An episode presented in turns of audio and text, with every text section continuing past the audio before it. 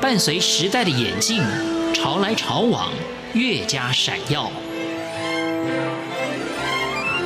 欢迎收听《潮台湾》，发现台湾的美好。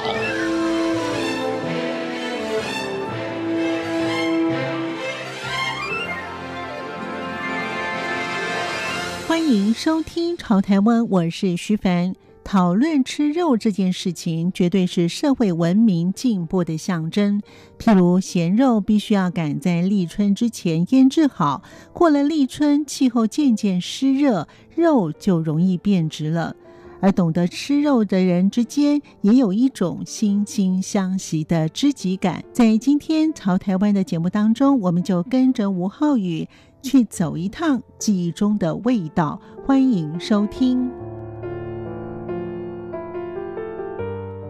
吴浩宇也谈到吃肉的历史源远流长，不过每个时期都有每个时期不同的饮食。他说：“本肉食的文化史收录了各种讨论吃肉的文章，可以说是一部肉食的百科全书。苏东坡谈了鲁迅，谈了法国国王路易十四，他是个大胃王啊，谈了《红楼梦》《水浒传》，小说家汪曾祺等等，他引用了古今中外名人。”谈小吃，鸭、鹅，谈羊肉，说牛肉，谈延伸出去的各种单品小吃，比如说烧麦啊、杠子头啊之类的各种的泡馍之类的。如果说是吃肉的话，等于是把肉这个品相呢全部细分，从上到下，从里到外。曾经李叔接受个访谈，他觉得说食物的背后呢还是人比较精彩。食物本身的意思可能是有限的，当它跟人发生了关系，你就会发现这里面可以讲的东西就非常的多了。在不同的省份、不同的民情当中呢，他提到的风土民情就不同。就比如说，比如说在北京的地方。很多人喜欢吃涮羊肉，吃火锅。他们有提到说，当你跟他吃过一次涮羊肉火锅之后，你就跟他熟了。他即使是不同省份的进到北京城来，他最怀念的还是涮羊。所以讲的都让我非常的神往，因为我以前读过一本小说，张北海先生写的《侠影》。他谈的就是民国年间的一个算是武侠故事，那么吃的涮羊肉是怎么样做法？因为本身其实在台湾我们很少吃羊肉，基本的印象就觉得羊肉会有一种羊骚味，很难去掉。嗯、尤其像内蒙啊、东北的羊肉，他说内蒙古的羊肉他们是没有羊骚味的，非常新鲜的。不同的地方、不同的活动品种，他们吃肉的方式也选择不一样，所以不同地方的呃省份，他们对吃肉的讲究的细节，比如说广东人吃鸡、吃鸭、吃鹅的细致。程度又是不一样的，然后去看看当地的吃食，其实是一件蛮幸福的事情。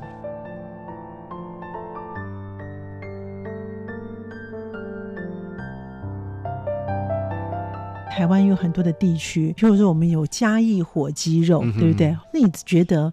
哪个地方你吃到了肉，你比较喜欢？那他们的做法是什么？鸡肉的话，我蛮喜欢吃那个白斩鸡的做法。讲到那个火鸡肉饭，我有一个笑话，就是我以前听过嘉义那个喷水火鸡肉饭嘛，很有名。嗯，我一直以为是火鸡肉很有汁，会喷水。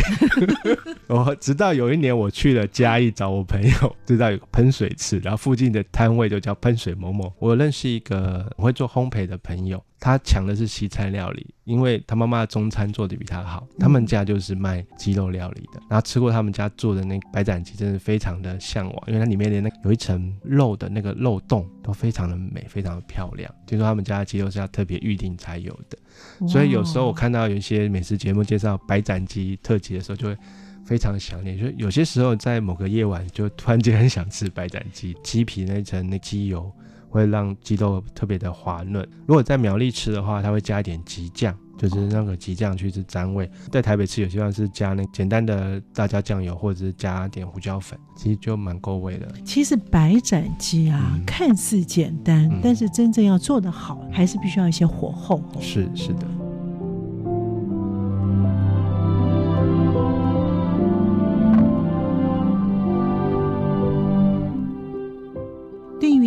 的文化饮食，到底有多少人会关注呢？吴浩宇说：“所以其实时不时常常会有人来找一些，问一些有没有旧的食谱啊、老的食谱啊，以前比如说傅培梅的食谱，或是更老的关于料理的做法的东西，只要是足够年代久远的东西，还是有人会去寻找。NHK 曾经出过一套关于中，好像叫《中华名菜集锦》，当时他们为了大陆刚刚改革开放的时候，开放。日本 NH 可以进去拍摄，所以当时保留很多当地非常这个精彩的名菜的做法。那这套书呢，在日本出版，有日本版，辗转好像台湾也有翻译过。这个书到目前还是有很多人在寻找。那有些人会觉得说，哎，清代。重要的才子袁枚有一部《随园食单》，这是非常多喜欢美食人都会提到的一部书。然后想要复制或重现里面的做法，这也是非常多人寻找的。那另外就是很多人会寻找周作人或梁实秋或汪曾祺谈吃的文章。很多人在旧书店找的是唐鲁孙先生写的一系列的书，比如说《中国吃》、酸甜苦辣咸、天下味、诗情拼盘、大杂烩。唐鲁孙谈吃，它是一个非常畅销的书，一九八零年代出版，一直到二零零四年四月都还有在重新新版印刷，所以这个书是非常畅销的一部作品，这样子。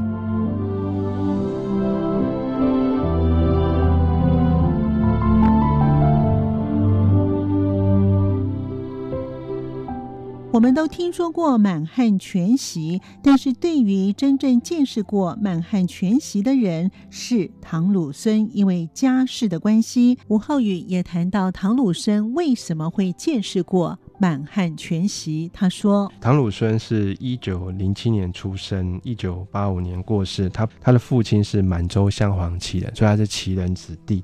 然后他的家世背景非常的显赫，他的曾叔祖的两个女儿曾经。被选入宫服侍光绪皇帝，珍妃、瑾妃的子孙这样子，所以他在年轻的时候曾经。进到皇宫，景太妃叩拜，所以他是有旗人的背景，又有皇皇室的这个背景。高阳先生曾经说过，真的满汉全席的人，大概台湾那时候大概就是唐鲁孙先生，他真的吃过满汉全席。然后他曾经游历过不同的省份，也曾经任职财税机构，曾经客居过武汉、上海、泰州。一九四六年的时候，跟随他的岳父来到台湾。退休之后就开始写作，回忆起他当年各种吃的、吃过的美食，掌故北京的传统文化，还有宫廷的秘闻。他对吃有他自己独到的见解。民国四公子其中之一的张伯驹先生呢，有一次据说曾经到唐鲁孙家去做客，吃到一道菜叫做火腿炒豆腐渣。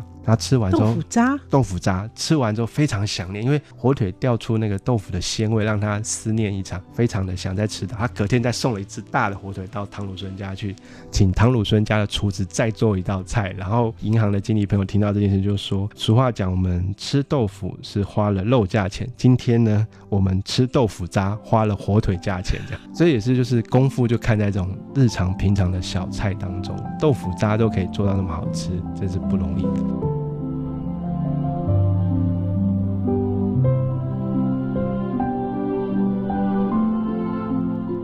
吴浩宇也谈到，对于饮食的感受是种乡愁的味道。在整理这些旧书的发现，有很多喜欢回忆老北平的掌故文章当中，吃食是最常被提起的一个面相。然后我觉得谈吃，很多时候美食的部分谈的是一种。乡愁的味道，我回忆以前小时候吃过的美食，然后回忆不同地方的一个感慨。不管是北平、江苏、杭州、浙江的人，他们写回忆的文章当中，回想起这些美食，其实最后归结到的，应该都是一份乡愁的思念。厉害的吃家，他是可以判断说这个厨子的好坏，然后他会把他年轻时候记忆过的一些味道，然后跟他说，然后请他做出同样的做法。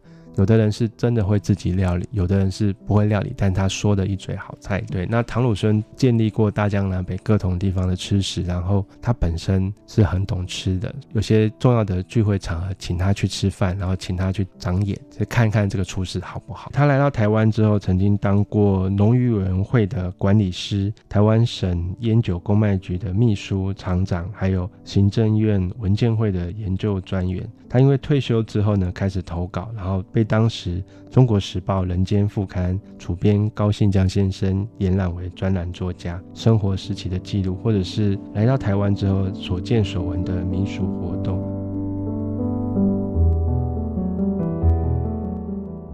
对于不同的时代，在饮食方面也有不同的琢磨。吴浩宇说。觉得有趣的印象是，原来那历代皇帝当中最喜欢吃羊肉的是宋朝。哦，对，宋朝的皇帝非常爱吃羊肉。据说北宋太祖年间，当时南方的吴越国王要入京朝拜，太祖就宣布让那个御厨，你他是南方来的，你准备念点南方的佳肴让他尝尝。可是御厨就苦恼，因为皇帝只喜欢吃羊肉，宫中常备的肉类也只有羊肉，他要怎么想办法变出一道料理，然后。能够完成这个任务，《清平乐》介绍的是北宋仁宗的故事。他就说，那宋仁宗非常爱吃羊肉。有一天晚上睡觉的时候，突然间很想吃烤羊肉，但是他知道，他如果一旦要了，一旦传膳宣布厨房准备的话，以后皇宫的规矩就是每天晚上都要杀一头羊，准备做烤羊肉。这样他觉得太铺张浪费。宋仁宗是非常节俭的一个人，他非常关心民生，所以他不希望为了个人的欲望，然后浪费这件事情。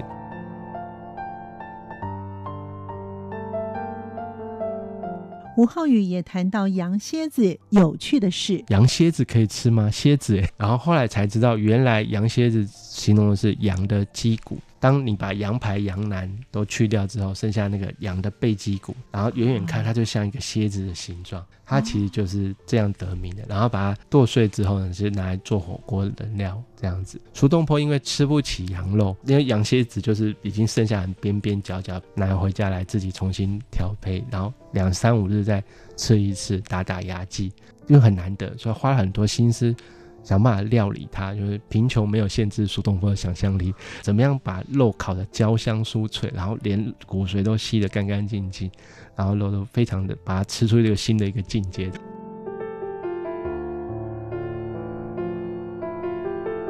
对于记忆中的味道，吴浩宇也谈到他在成长的过程当中是年糕。他说：“因为我的外公外婆是浙江大陈岛人，就是。”呃，我小时候第一次吃宁波的年糕的时候，非常让我惊艳。这个东西太特别了，就是外表看起来非常厚实，电锅一蒸就非常的松软，然后绵密。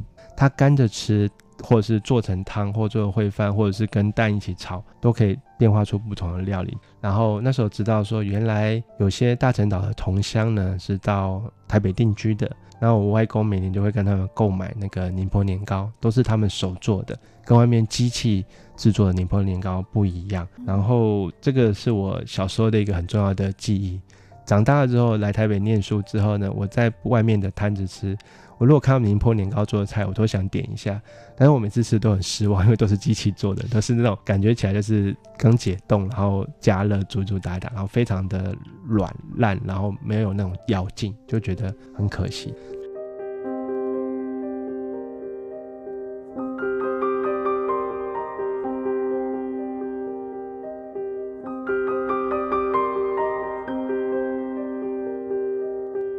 在台湾，因为有不同的多元环境，同时也有着对于食物不同的评价。吴浩宇说，在某些地方，某些人懂吃，懂得这东西的珍贵，然后它将来价格就会比较高。某些地方呢，觉得说这些蛮一般，或者他不喜欢吃，反而价格就会比较低。乌鱼标嘛，我说这个鱼标呢是非常珍贵的东西，它在高雄的地方那个市场非常非常贵，而且很难获得，所以价钱非常的高。在高雄可能。鱼标是非常珍贵稀有的东西，可能在台东市场可能就是觉得好像一般般，然后就不觉得它非常的重要。饮食风俗习惯改变，有时候也是一种各种传说累积成一样。我去台南玩的时候，然后我很想要好好认识这座城市，我一边做笔记，但是我后来一直想，好像不应该这样界定旅行这件事情。我认识一个地方，照着我原本做的笔记，一家一家去吃，一家一家去找，然后我发现原来有时候不用完全太相信网络，亲自走到这个城市去找，原来。在地人有自己的美食地图，在那边生活的人有自己对于食物的一个评价的标准跟一个要求。我会发现转角巷弄就有一家有趣的小店。